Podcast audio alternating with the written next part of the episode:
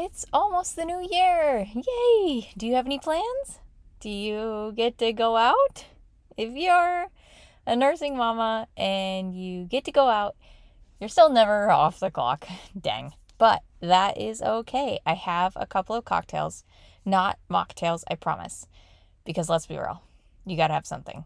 Obviously, I don't endorse having more than one drink per occasion if you're nursing, and if you don't drink, then that's the best choice. But if you do, you need something that won't make your baby's skin condition worse, or maybe you experience eczema yourself and you want to cheers the new year without making your own skin crawl.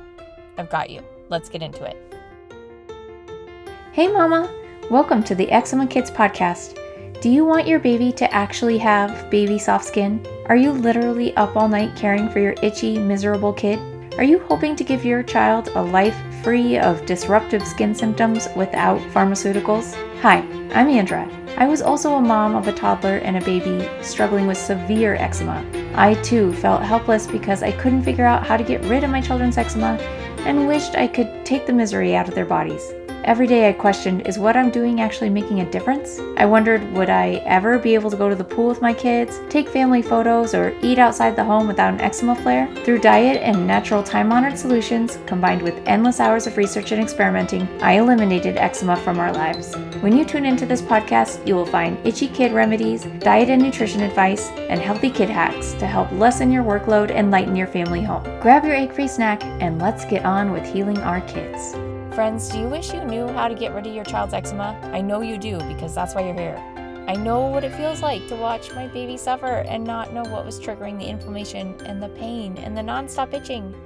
Imagine if you had a natural solution that started with food, believe it or not, that helped your kids create simple, healthy habits and that would begin to cure their eczema from the inside out.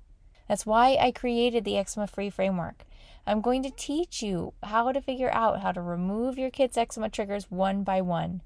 After going through the framework, which includes food coaching for kids with eczema, symptom management strategies, safe environment guidance, and an additional triggers assessment, you'll be able to relieve your child of eczema and itching right away.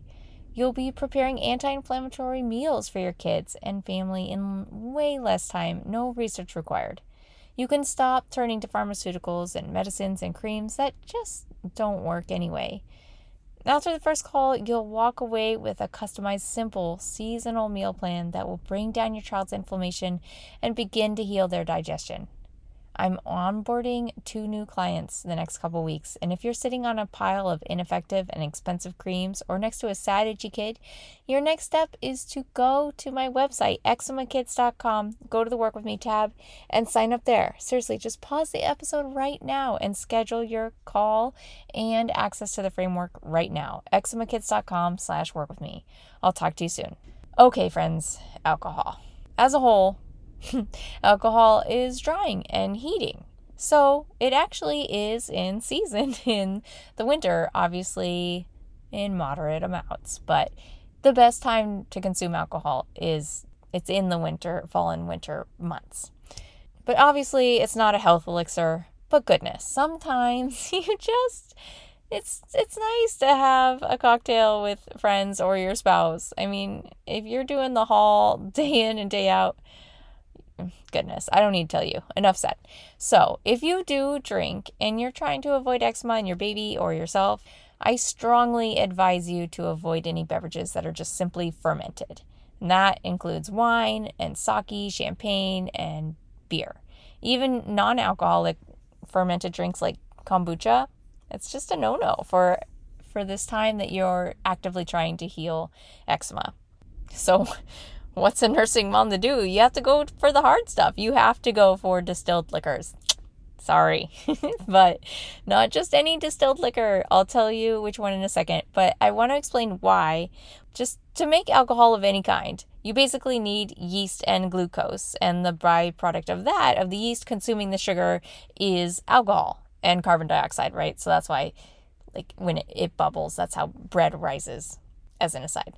So, in the case of wine, the sugar comes from grapes, obviously, and then the basic ingredients of beer are water and then a fermentable starch like malted barley. But basically, glucose plus yeast equals alcohol. Okay, so spirits. They take a fermented liquid and then it's distilled. And the distillation process involves heating the mixture and then condensing the resultant vapors. It's just it's the process of separating alcohol from water via evaporation and condensation, and that's why the alcohol content is so much greater in spirits. All right, so yeast cells can't survive after about 18% alcohol. So the distillation process brings the alcohol way beyond that, and that's why yeast can't survive in distilled spirits and it stops fermentation and kills off all the yeast cells. So point is you don't want to be drinking just playing fermented liquids because of the yeast cells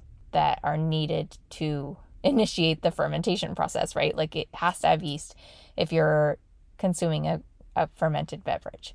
Yeast isn't inherently bad, right? That it's it's everywhere. It's in the air. If you leave a cup out of water in on a ledge, like yeast will get into it. It's it's all over the place.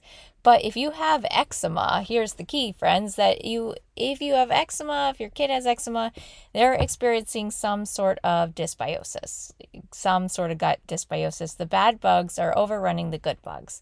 And yeast likely has a role in that. Even if it doesn't, it assists the healing process to not introduce more yeast products via the diet. So, I have two drinks that I can recommend that won't aggravate eczema so much in the way wine and beer would, and I'm going to tell you why. The first is a margarita, yay!